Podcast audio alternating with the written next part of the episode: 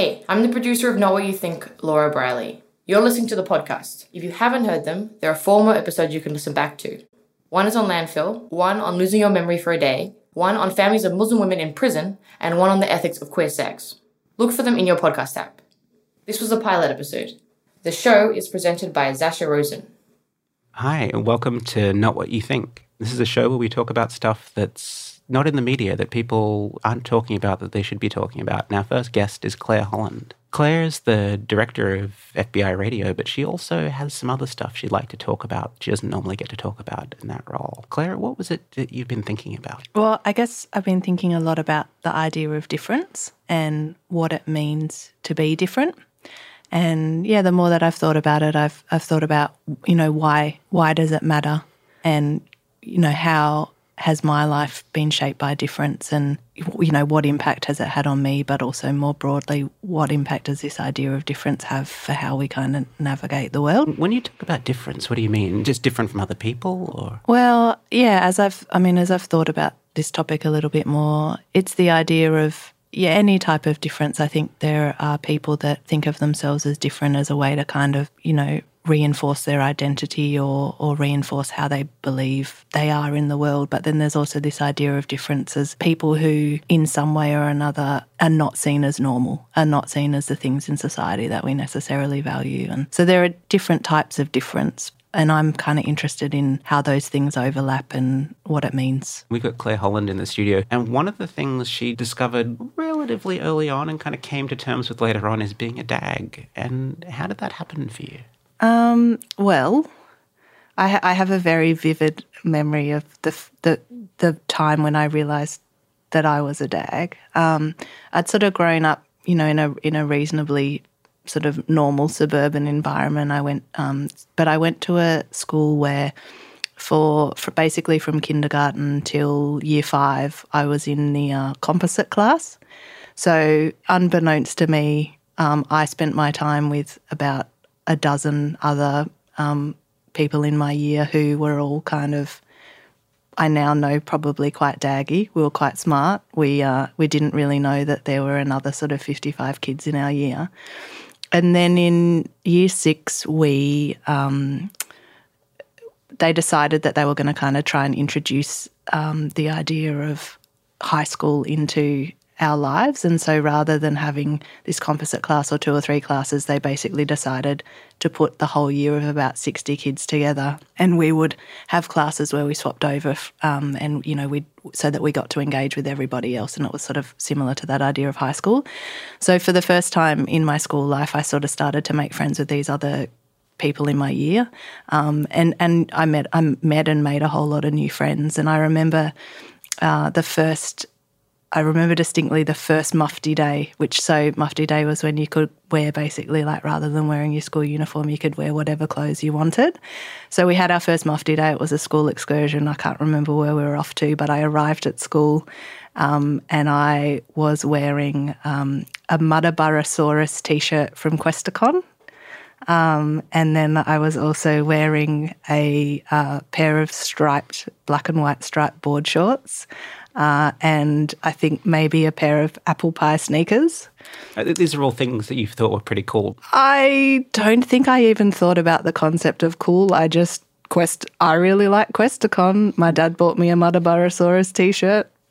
I didn't really think beyond that.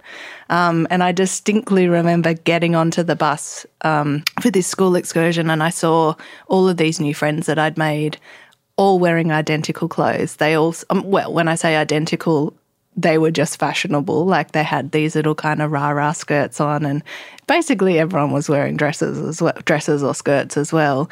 And I remember looking at them, and then them looking at me, and I remember just like in my like eleven year old mind, just going, "Shit," like shit i'm i'm a total dag like what am i going to do about this um, and i remember just thinking okay i can either run, i can either hide from this or i can run with this. And i just decided to act the clown pretend that nobody i just hoped that nobody would notice. And yeah i think i kind of got away with it. So yeah i think it's it's an interesting Um, you know, and I laugh about it now, but it is an interesting thing to kind of consider when you are confronted with this idea of being different, how you deal with that. And I think that um, you, there there are different options. One is that you um, try really hard to be normal, or the other is that in some way you kind of embrace that sense of perceived difference and you and you kind of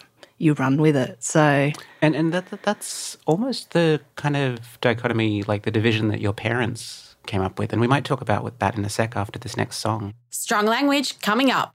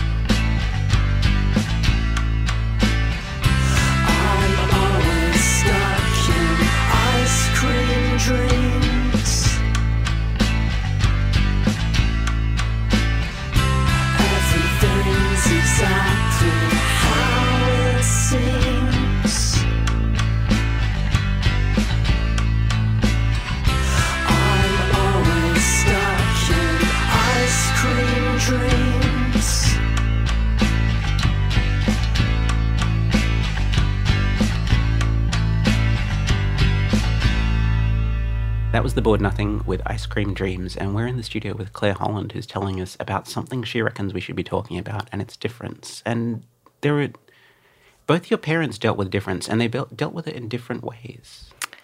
Yeah, I mean, it's interesting. My parents are now um, divorced. They've been divorced for quite a long time. But um, my mum uh, grew up, my mum and dad grew up in quite different environments. Um, my mum is um, Chinese and my dad is um, what we call Anglo Saxon, a, a version of Anglo Saxon. Um, but yeah, when they got together, they got together in the early 70s. Um, and they, I remember at the time, and or speaking to my dad, um, he sort of said at the time it was still quite a big thing um, when they got together in Australia. Um, that, you know, I think even his parents were sort of worried about having a child of mixed race. And they went to London in the 70s and um, they spent some time there. And I think they were quite surprised, or particularly my dad was quite surprised at the level of racism that was there at the time. Could you give me an example of the sort of thing that surprised him? Uh, I think you know he, they they tell stories about the idea that you know, they'd be somewhere and they'd be in a queue and they'd go to serve, you know, my mum would be the next person in the line to be served and the person would just ignore them and try to serve the person after them. And so I think it's interesting that, I mean, they were co- both quite young at the time, but I think what's interesting is that their, how they interpreted that experience was really different. So my, um, my dad, I think he said that that was the beginning of him sort of developing a particular sort of He, he essentially became politically more radical. Um, I think prior, you, you know, he realised that he felt that that kind of treatment of someone that he loved was completely wrong, and I think he started to. You know, think that it was really important that people were treated equally, and and I think whereas the reaction from my mum and my mum is sort of far more conservative, um, both then and still to this day, I think, is the idea that she really wanted to fit in. So I think, you know, she didn't want to be conspicuous. She didn't want to rock the boat. Um, and as a consequence, it's uh, what's come out of that, I think, is kind of interesting is, yeah, how different people's experiences of being treated because of difference um, in form. And I was also reading an author called Elizabeth Chan, who grew up as Chinese in Britain in the 80s. And she was saying one of the things that her parents really did is they didn't want to talk about racism because it was just so awful. You wanted to pretend it didn't exist. Yeah, I think it um it, it it's harder when you are, I guess, the the person who is in some way being stigmatized. I think um, it, it is, you know, I think my dad talked, or I've talked about this idea with my dad, where to some extent it's a luxury. It's a luxury for him to be able to say that you know this matters and that this is wrong. It means that he's he's not the one that's necessarily being directly affected by that. And I think when you're the person that's in a position where you are being stigmatized by something that you can't, you know, choose, whether it be your race or disability or whether you have a mental illness, I think it's it's a different um, decision or process that you need to go through in terms of whether or not you want to sort of um, embrace that difference and and and how you kind of try and reconcile it. And yeah so i think it's it's kind of interesting that we have these choices. And i i think that i look at the impact that it's had for me and it means that i certainly you know fall in a position more similarly to my dad which is that i um cert- look for and embrace and and are open to difference as opposed to running away from it We might talk a little more about that after our next song, about you know, where you found difference and how it excited you for the first time. And we've got a song coming up from FKA Twigs called Two Weeks.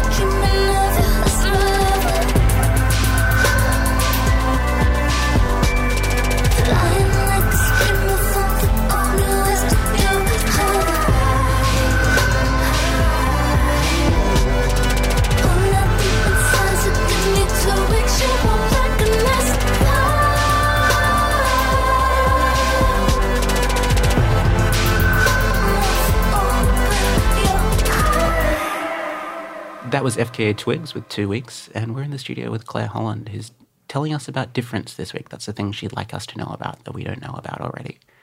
And you were saying that that you discovered that what you like in people is that they're different. Did you like you- you've told us about when you first discovered that you were different, or like the first time you, you noticed you were different to other people? Did you hit a point where you decided that maybe Australia was different to you and your friends rather than you being different to it? I was just thinking about the idea of I was I was expecting you to ask me, "Do you think you're different?" Um, and it's kind of interesting because I don't like. In some ways, I don't really have any reason to feel all that different. Um, but I, I guess at the same time, like I think back to, and so where is this? And so I think about where has this idea come from? Look, growing up, I guess my family environment was different to other people's. Um, you know, being the sibling of someone with a sort of a chronic illness was not something that a lot of other people that I was growing up with experienced. Um, and so I guess in some ways that made me different right from the outset. Certainly, my experience of the world was very different to that of what I saw on television. Um, and to some extent, my experience of the world was different to that of my peers at school. Do you think it would have made a difference if you'd seen more people like your family on TV, people with, with chronic illnesses, or people from Chinese backgrounds, or I guess people from radical political backgrounds like your dad? I mean, it's hard to say. It's hard to say. I, I possibly, you know, quite possibly. I think um, it, it definitely, yeah. I mean, there weren't a lot of representations of people like me or people like my family. Um, and so, yeah, I think what ended up happening for me is that as a consequence, it came back to that same idea. And I don't think this was necessarily something I was conscious of at the time, but I could either choose to try to be something that I increasingly felt that I was not, or I could seek out people um, whom I felt were also in some way different um, and find some sense of community um, amongst those people. And so I think it's that thing where obviously I wasn't seeking or looking for people that had exactly that same experience as me, but I think what I ended up doing was definitely um, finding myself to drawn to people that were different. Um, and so as a consequence, as a teenager, I sort of, you know, started to hang out with people in different subcultures and people who I guess for me were for the first times proud of that idea of difference, who sort of looked at how they might, um, you know, embody a certain identity and and to say, hey, I am not like the status quo, and I and I love that. And so, yeah, it was it, for me. I think I realized as well that there is value in engaging with people and their life experiences and their stories. And so the interesting thing for me as a consequence, I think, is that, you know, of my of my growing up is that it's definitely given me a sense where I um, my natural reaction is to kind of empathize or try to understand um, somebody who's different as opposed to kind of rejecting it. And we might talk a little more about that in just a sec. We're going to go to a song from the Raveonettes.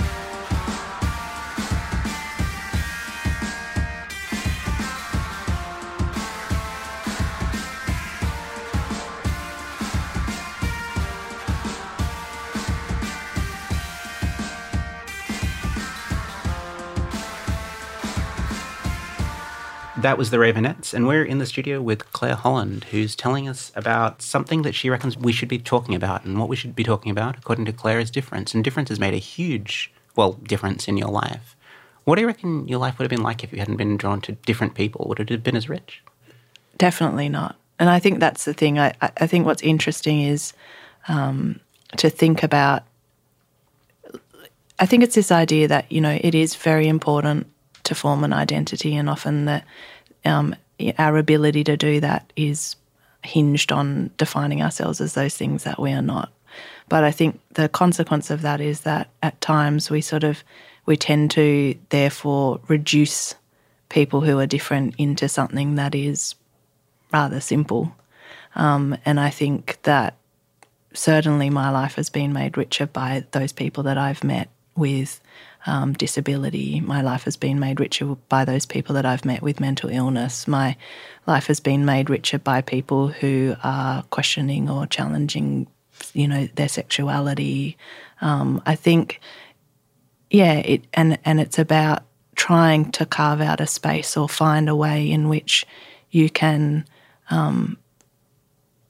identify with a group of people. I think that's an, I think this idea of whether or not you're defining yourself by being different or you're defining yourselves by not being different. The idea is that that we need to do that in order to find a sense of community and to find a sense of belonging. But I think that we need to also be mindful and careful of the impact that that has. So I think, you know, particularly in Australia, I think there we still have a level of um, racism here, and I think. As you say, people aren't necessarily comfortable talking about it, but as a consequence, I think that what ends up happening is that that racism is far more insidious. You know, I think there are these things where we need to talk about and we need to understand the function of difference in our society. We need to think about things like mental illness and realize that, you know, talking about these things and understanding these things absolutely does enrich our lives. And look, I think think you know one thing that I'm careful of in all these things that I'm talking about is to not romanticize this idea that, you know, difference is necessarily easy. You know, I think, again, it comes back to the idea that to some extent, sometimes our capacity to identify as difference comes from maybe a whole bunch of soul searching, but sometimes also a position of luxury. I think for some people, um, where the difference that they're confronting is, you know, far more stigmatized than others, um, it, it's still a daily struggle. But I think, yeah, I do think that we should be um, having these conversations about difference. And I think we should be understanding um, what it means to classify someone as different. So, what do you think is a good way to start? So, if somebody's listening to this and like they're thinking, "Great, I want to go talk about difference," and then they're like, "Where do I go next?" Uh, Where, where would you go next if it was just me asking you? Um, where would I Where would I go next? Look, I think that what I would probably do is just have that conversation with somebody who is different. You know, I think it would be in, it's interesting and it's always challenging to have a conversation with that person um, that is different and to try to understand more about who they are and what their value is and how they can affect your life. Um, is that a good answer? That'll do nicely. Thank you so much for coming in today, Claire, and telling us about your idea and helping us record this pilot too. We really appreciate it. No problem at all. And we're going to go out now with a song from Diaz called Castigadas en el Granero.